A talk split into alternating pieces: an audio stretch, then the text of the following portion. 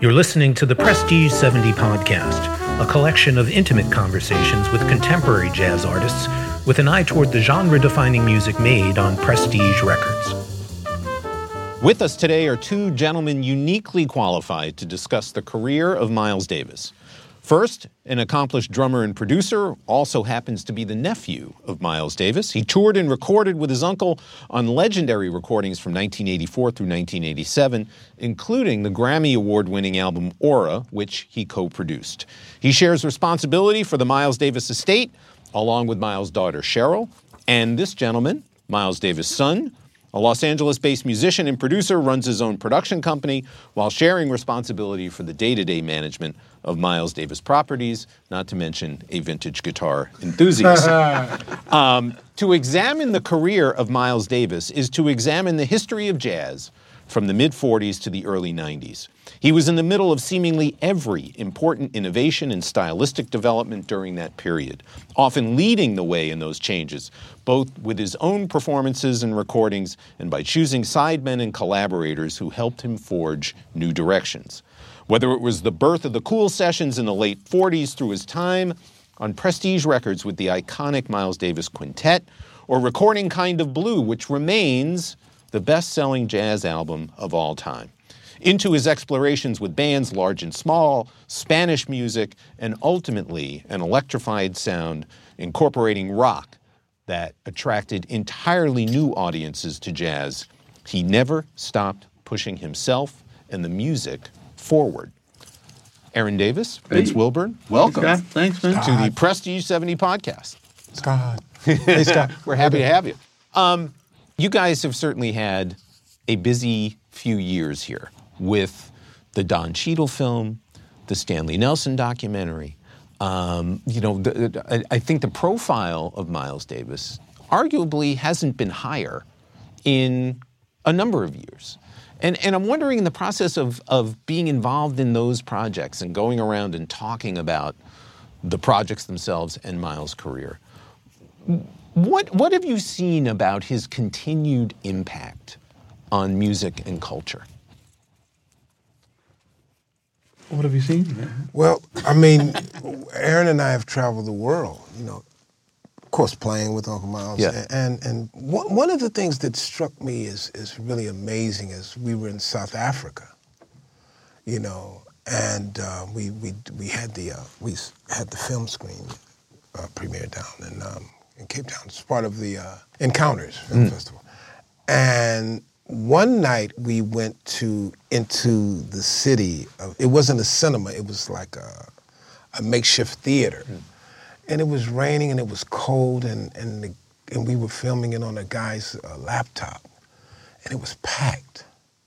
And a lot of South African musicians were there in tears. I mean, literally in tears after the documentary. And I'm like, wow, if Uncle Miles could see this, you know, you know, after all these years and this documentary and the way he continues to touch musicians all over the world. And, and this, you know, at that time in, in South Africa, that moment in time was in South Africa. And It was amazing. Yeah. And then we went over uh, a musician's house. Oh, yeah. He had us over Yeah. for, for dinner. And, I mean, you know, but we, we, you know, when we played with him, you, you get one, you know, one like wow factor in it. But then when we travel and we see it again, like, you know, it's, like, to me, it's like, whoa. Yeah. And we talk about it. We're like, cuz, did you, did you, did, do you feel what I, we just experienced? You know, so it's pretty incredible. Yeah. Across America, BP supports more than 275,000 jobs to keep energy flowing. Jobs like building grid scale solar energy in Ohio and producing gas with fewer operational emissions in Texas. It's and, not or. See what doing both means for energy nationwide at bp.com slash investing in America. Um, you know, to talk about to talk about Miles, particularly in the period, the the, the Prestige Records period, the middle '50s or so, you kind of have to talk about the birth of the Cool sessions and that and that record first. And what you know, what's interesting about that, he was I think 22 at that point. He was really young and leading this this this big band. When you guys listen listen to Birth of the Cool in particular now, Yeah. what do you hear? Well, I hear him definitely departing from, uh, you know, bebop and fast chord changes and stuff like that. But, you know, I hear that, you know, exploring, uh, you know, different sonic textures, you know, just try something different, you know, and uh, different arrangements, just completely different from what's going on at the time. Yeah. Not to say this too much, but that's kind of the beginning of him deciding that once in a while I'm going to break this all down and try something else. You know, or, or I, I, I, that's the best way I could say it, I guess. Yeah.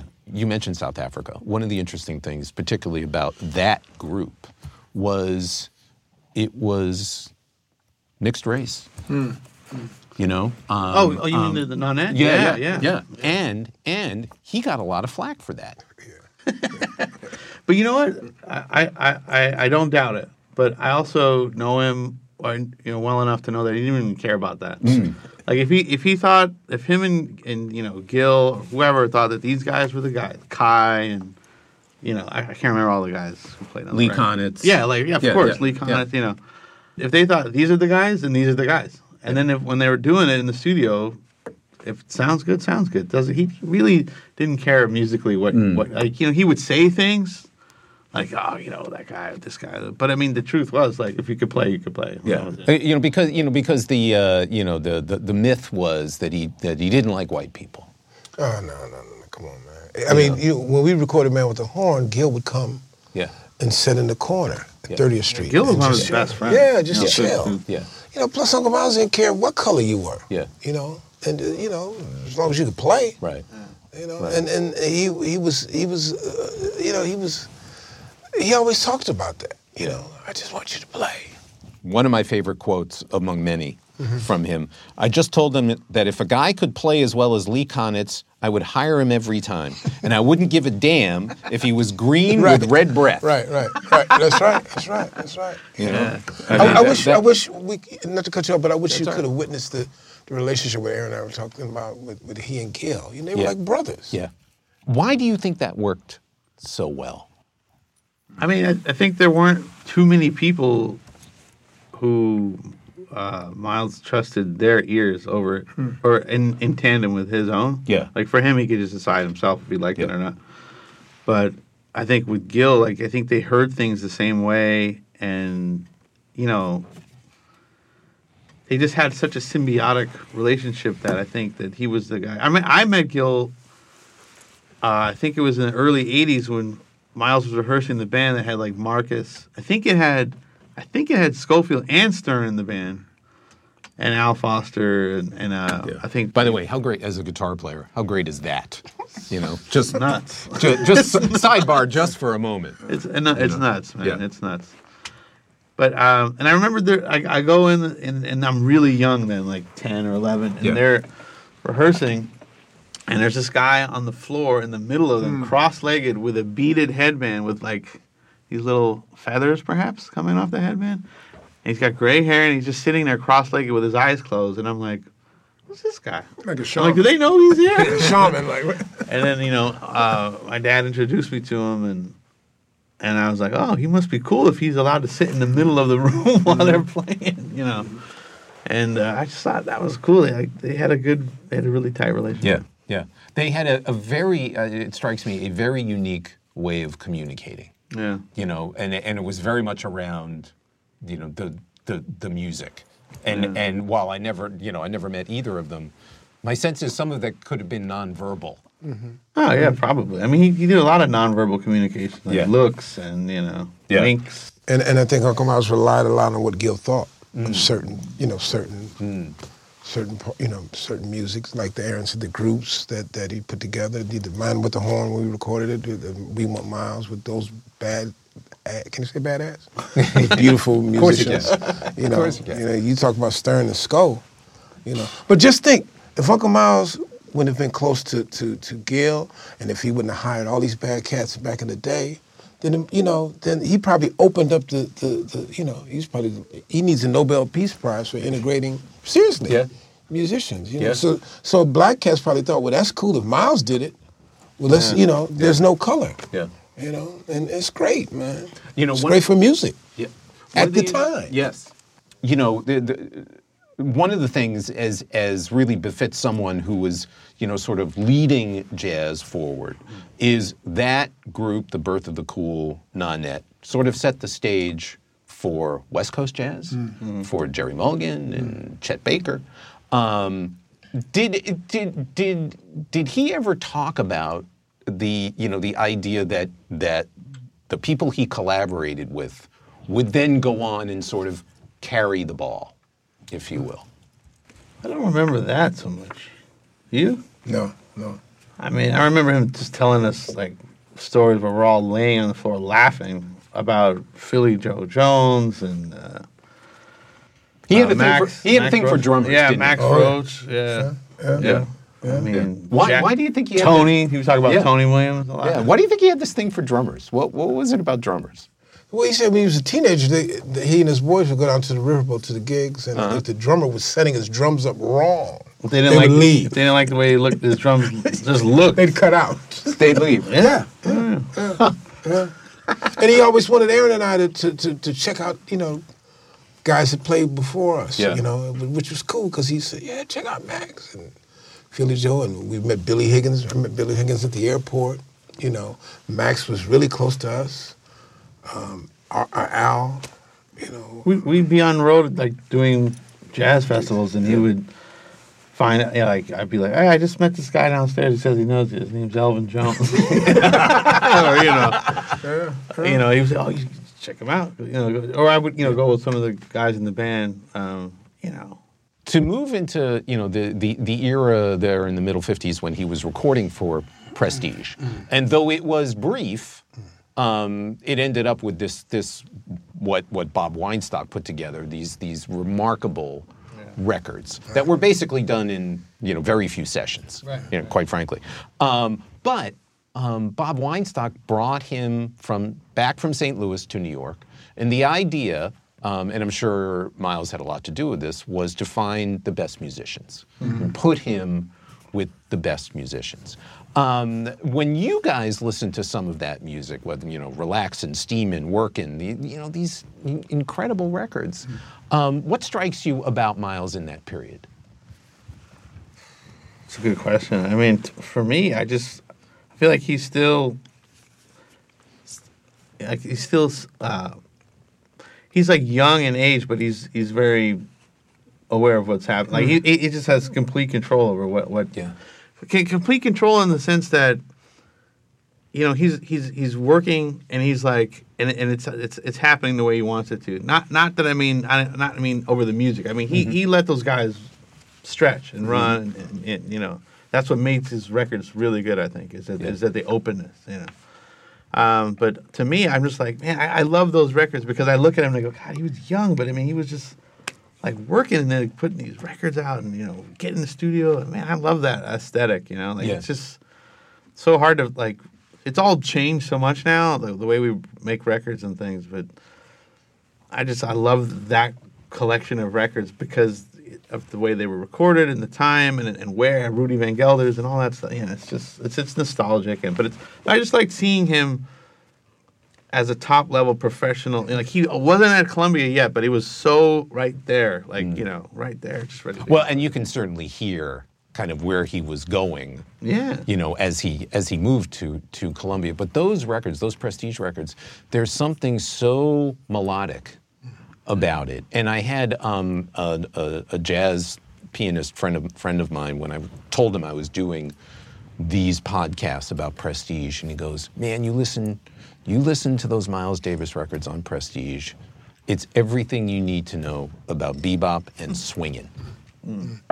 yeah. You know, it's just you. You could take those four or five records, and that could be your your your education. They were calling tunes, you know, Yeah. In the studio. in the studio. You put together the best musicians, you know, and, and throw them the ball, Yeah. you know. And, and, and Uncle Miles loved, he didn't like, after two or three takes, that was it. He, he, he'd call a session. But so you could imagine, you got all these bad cats, and they're taking it in one or two takes, and he's calling tunes. You Yeah, know? I would love to make a record like You that. know what I Yeah, mean? where you're Um, just, I- are you just calling tunes and, and you know, like if you're just doing, you know, s- standards or, or like if you were blues, like if you're just doing like old blues standards and Muddies tunes or Willies or whatever, th- that would be the coolest way to make a record for me. Just Yeah. just in the like no, we don't need to go over it. Like you know it, I know it. Let's just play it. Play know? it, play it. Yeah. Because when you labor over it, you can start to really Yeah, then it yeah, starts it to have stale. this form, and it's Yeah. like it's not really cool Yeah. anymore.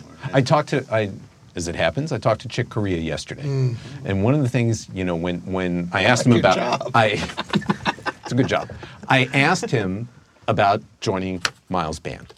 Um, I said I said, what was the conversation like with you know with Miles as you were stepping in, you know, what did, did he did he tell you where it was in Boston or somewhere? His first gig somewhere? Yes. Yes. And he said Uncle Miles didn't say anything to him. He said, No. nice touch, right? In Yeah, between sets yeah. or something. He said, he said the only thing when he talked when he first talked to Miles on the phone, the only thing Miles said is play what you hear. Hmm. Right. That's it. He didn't say anything else. Yeah. I think he was just more interested in getting that out of like if he heard something I don't know what it was in these guys playing like exactly that he heard.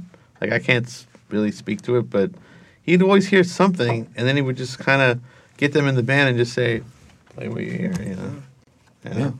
And and tho- and I mean those were those were songs that Chick didn't really even a lot of them he didn't even know Right, at that point. Didn't- But, but, but you know, Uncle Miles probably heard something in Chick yeah, before he hired her. Yeah. You know, and, and, yeah, and, and, and, and Stanley said some nice things about Lee.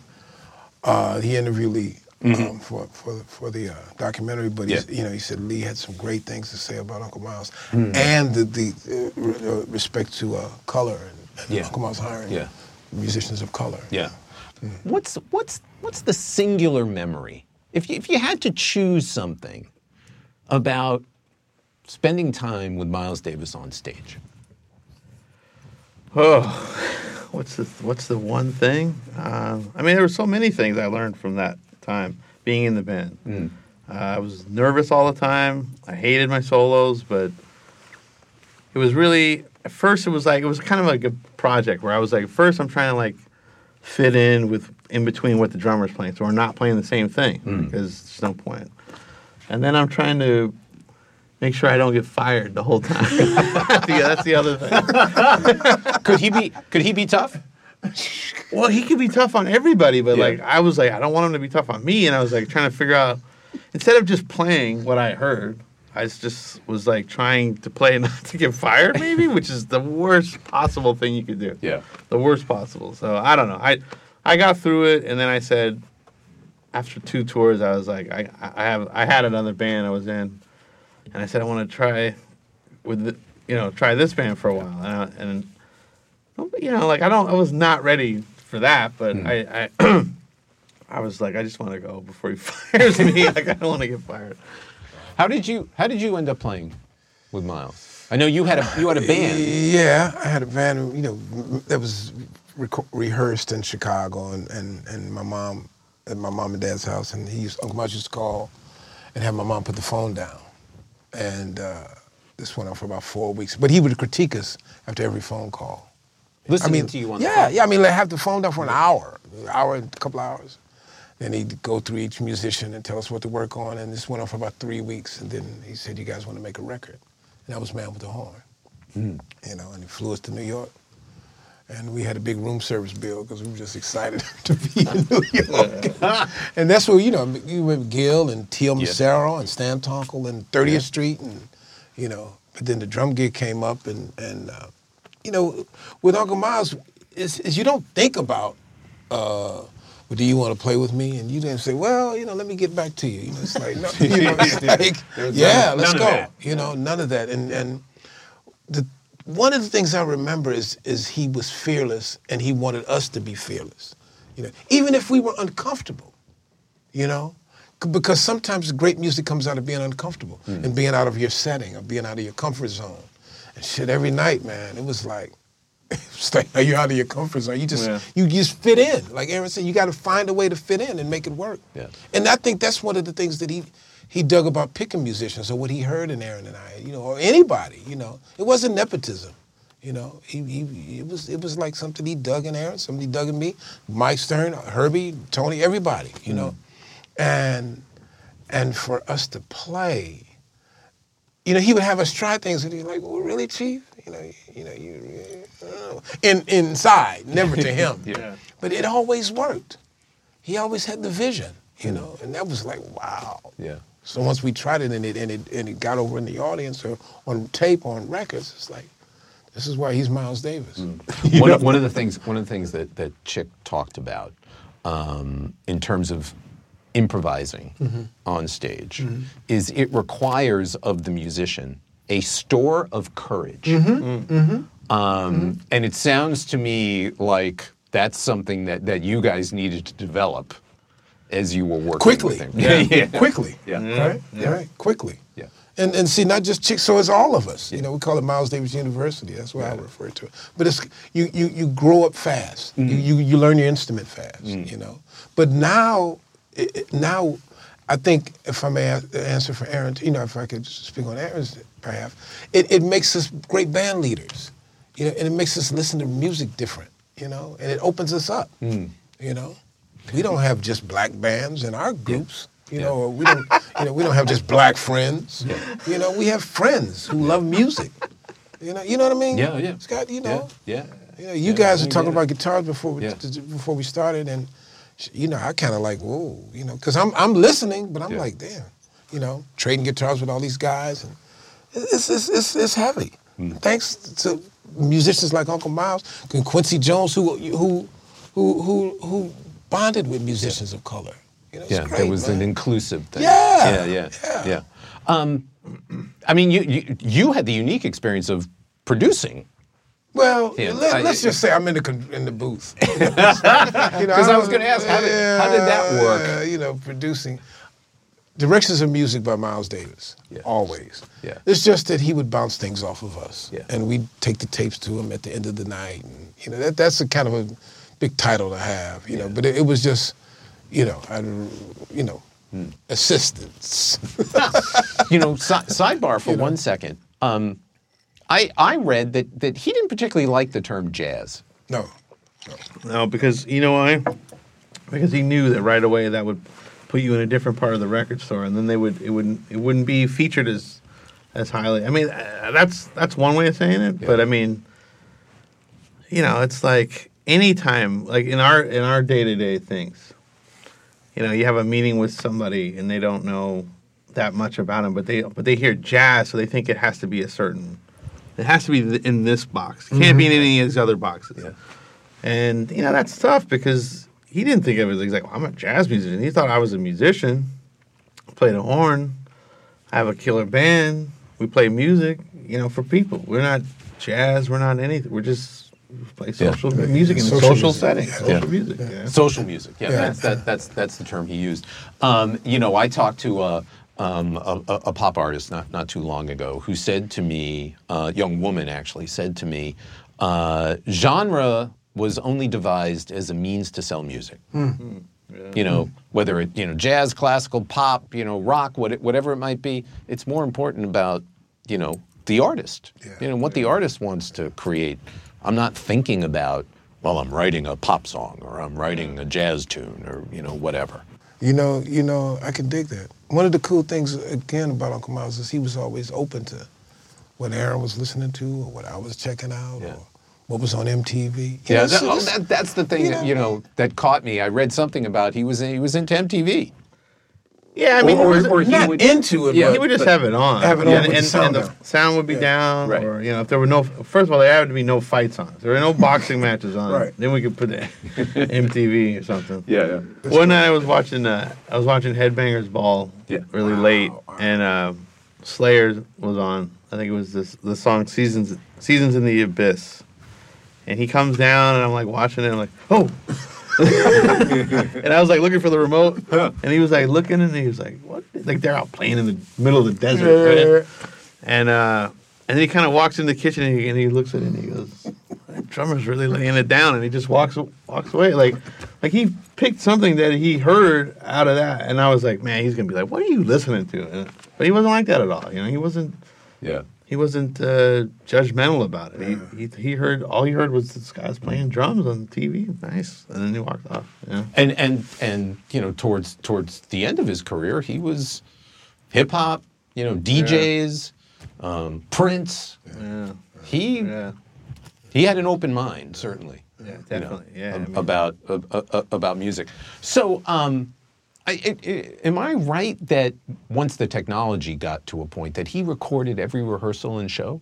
Is So he did that anyway. He He, did. did. that in the eighties. Oh no, we have, we have all the tapes, Oh, yeah. board tapes. Uh, we had seventies. He Pete Cosey. 80, 86 was Concord playing. He had rehearsals before, and he had me with one of those micro cassettes, recording the rehearsals on a on something you would do for journalism usually or something. Whatever Yeah. you know, but he, he wanted everything. Like you know, Documented. I I, I record how much my of that stuff have you guys gone and gone back and listened to? Well, we you know we cataloged all the Yeah. Yeah. We had to digitize everything. For, Yeah. you know. Sure. And Jack DeJohnette's got some tapes. You know, Pete Cosey had tapes. Yeah. You know, so it's, it was way before us. But I mean, I practice now when I practice guitar or drums. I record all my practices and listen to them sort of once to see what I need to work on. Yeah, you know, yeah. because of that. Uh, yeah, I'm wondering. I'm wondering when when you were cataloging this stuff and, and sort of going through it. Was it was, was there anything surprising? Did you did you hear something that maybe you, just because of you know his career was long and and and he did so many different things that surprised you? Temple Blocks, Tony Williams playing Temple Blocks, for me was like, what? You know, he said, Tony tried Temple Blocks. it never made the record, but I remember when Teo Macero got mad at Erin and I because we were like, you know, releasing like the Beatles. He wasn't mad of- at me. Well, making mad at me. He was mad at Aaron Berkowitz. Oh yeah, but he, he was he wasn't happy with with with some of the things we released, but mm. you know, he- I always I'm always curious on how the Beatles made records and how you know the Stones made records, and you know, it, it- I mean, it's a great learning tool to have, you know. So, and also to track how a musician or a band evolves. Yeah. Erin and I get in this vault, Yeah. and we're just like, you know, like what? You know, it's like amazing, right? Cuz Yeah, It's yeah. like the- the, Well, well uh, now and and now obviously you're you're you know you're responsible for you know, you know what you know what gets put out. Mm-hmm. Um, what's the philosophy there? What what what what drives you guys? We in- try to, I mean, for the most part, we really try to put out things that people haven't heard yet. Mm-hmm. Now, if there's a, like a format thing, like whether it's going to be vinyl or when CDs came out, everything had to be put on CD. But you know, I mean, we did a lot of like live stuff. You know, we've done. Um, you know, we just want people to hear things that they, they necessarily haven't heard. I mean, some of the stuff you're gonna, you may know, you may not, whatever. But um, that's usually the, the for me. That's the catalyst. Like Yeah. try to give people something they haven't heard, um, or you know, make a nice collection of, of of things. Like like the Prestige boxes was beautiful, man. Like when the CDs came out, was that ten years ago? I think. Yeah.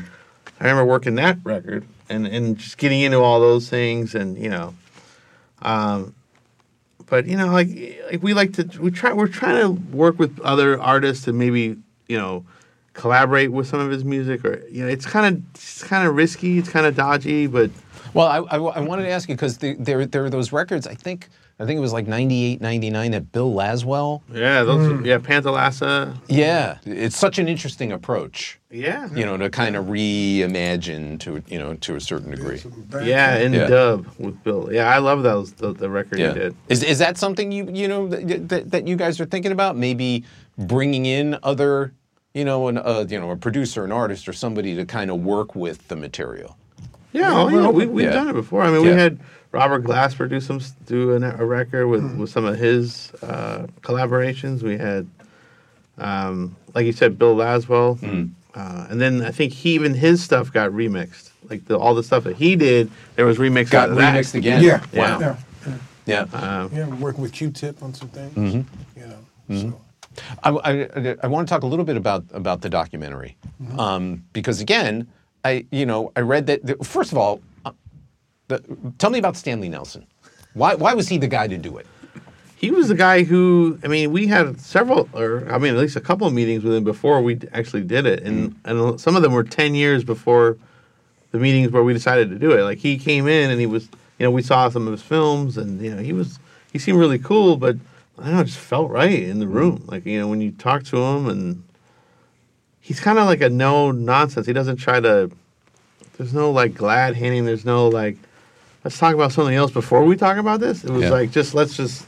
He's like, I'm ready to do it. Is, is, is, is it true that, that you didn't see the film until Like a night or two before it premiered at Sundance, and you know that. But that was our agreement. You know, like Yeah. we're not filmmakers. We're Right. we're, you know, we like making films about Miles, but I don't. Mm-hmm. I'm not a director. I don't. I don't edit. I don't. You know. So once you turn it over to them, it becomes their project, and then you know we were lucky enough to you know he he was gracious enough to let us see it before everybody sent else us, he sent us a link Yeah. a couple of nights before.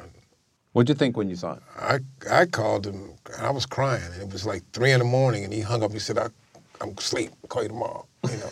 But I was, it, you, you, like Erin said, we don't, we didn't know what it was going to be. You know, we didn't know. We didn't know anything. Yeah. Thank God that we we hooked up with him to make that documentary, man. Because Yeah, it's a beautiful film. Yeah, yeah, yeah. just a just a beautiful film. So, um, last last question.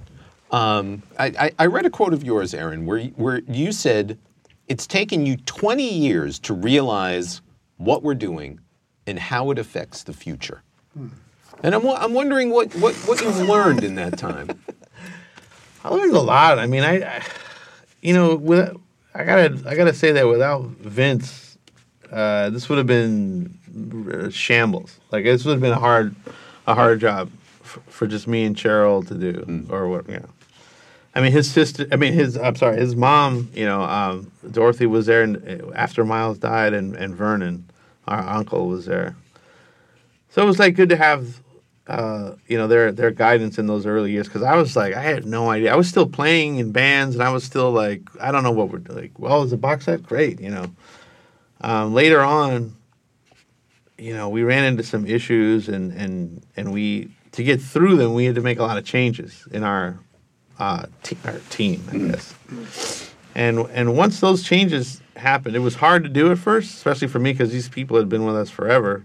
Some of them had been with Miles even. But then things started. I started to see things. I'm like, oh, I see how this business works. How the how the catalog business works. How how having a, a legacy, uh, having um, an artist who isn't around to promote new releases or, or, or collaborations or licensing deals or anything, you know.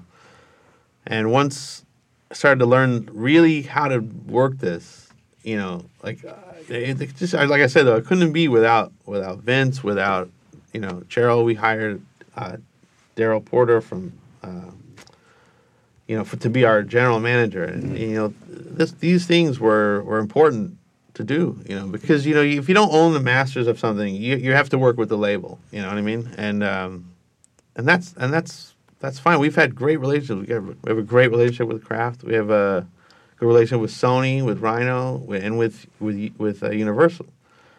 But you know, it's not always been easy. You know, and, and um, those twenty. It's been twenty years. It's been a long time. It's been longer, I think, but you know, I, I wasn't sure what we were supposed to be doing in the beginning, and now it seems more apparent than ever. Well, and, and it certainly, I mean, it certainly seems, um, you know, given given where you could say broadly, given where music is, you know, these days, and and and and I think there is um, a willingness amongst certainly, you know, we had Miles Mosley here. Mm-hmm. You know, M- mm-hmm. Miles and Kamasi mm-hmm. and Robert Glasper and all you know all these guys. That that sense of experimentation Yeah. seems to be back. In I a hope way. Is, so, that, is, yeah. that, is that how you guys look at it? Yeah, I'm glad it is. You know, people want. Somebody called me about. He said something about Uncle Miles, but he didn't refer to Uncle Miles, but he was like those jazz. Uh, I forgot how he phrased it, but already that's already been done or whatever. And I'm like, listen, if you're calling me to talk about Robert Glasper or to badmouth him, I'm not going to do that because he's a friend. Hmm. He's like my little brother. He's a great friend to us. You know, we work with Rob, and we continue to work with Rob. Kamasi played in a band that I had in Venice at Hal's Bar and Grill. You know, but he used to always say, "Man, I got." By the way, I, got, I remember that. yeah, right. Yeah. He used to say, "Man, I'm just working on a little record, so I'm going to sub it out this week." I'm like, "Oh, okay, come on." I didn't know it was going to be that, you know, this his debut. you know, Yeah. and and Ron Bruner Jr., Thundercat, Stephen Bruner, and Flying Lotus, all those guys are friends of ours. You know, mm. and, and if we don't have guys like that to change the, the you know, to, to, to keep the music evolving, then we're in trouble. Yeah. You know, and, and another thing I want to add is a lot of times with legacies and families, they tend to squabble a lot or they don't see eye to eye. And that kind of stagnate, stagnates the music moving forward or whatever they're representing. It seems like with Erin and I and Cheryl, I'm always thinking Cheryl's going to take it this way because she's not really into music like Erin and I. But she's, a, she's smart, she's a woman, she's a black woman, she's educated, you know, and she loves QVC. So she's, you know, and so she might be thinking, QVC, what, what miles, female scarves that she likes. You know what I mean? Yeah, really. yeah, I, I got to share that. And then with Erin, you know, he's, he's, he just said some beautiful things about me, but I'm thinking, that's his father. You know, he's my uncle, but that's his dad. So it's gotta, you know, I gotta bounce this off to see where he is in terms of, hey man, that's my dad, you know, and I never lose sight of that. You know, but I mean, Uncle Miles laid the blueprint. You know, all we got to do is just kind of steer. Hmm. Hopefully, steer it in the right direction as we've been doing. There's really a path Ah. forward for so much of this. Definitely. Well, well, part of that path is the catalog itself. Is hmm. like, you know, what what draws different people to different time periods of Miles' mm-hmm. career. You know what? Mm-hmm. You know, I think everybody should hear this prestige. Yeah. These years It's were like beautiful I mean, stuff. It, it's like you know, this is gonna sound so bad, but it's like when Jordan won the first ring. You know, like when mm-hmm. he was in that level. Chicago Bulls? Yeah. Oh, yeah. You heard of that? I'm from Chicago. Yeah. You know what I mean? Just I don't know. That's corny, but I mean, just he was playing so strong, and the, you know that band was was was you know I mean, Train was not.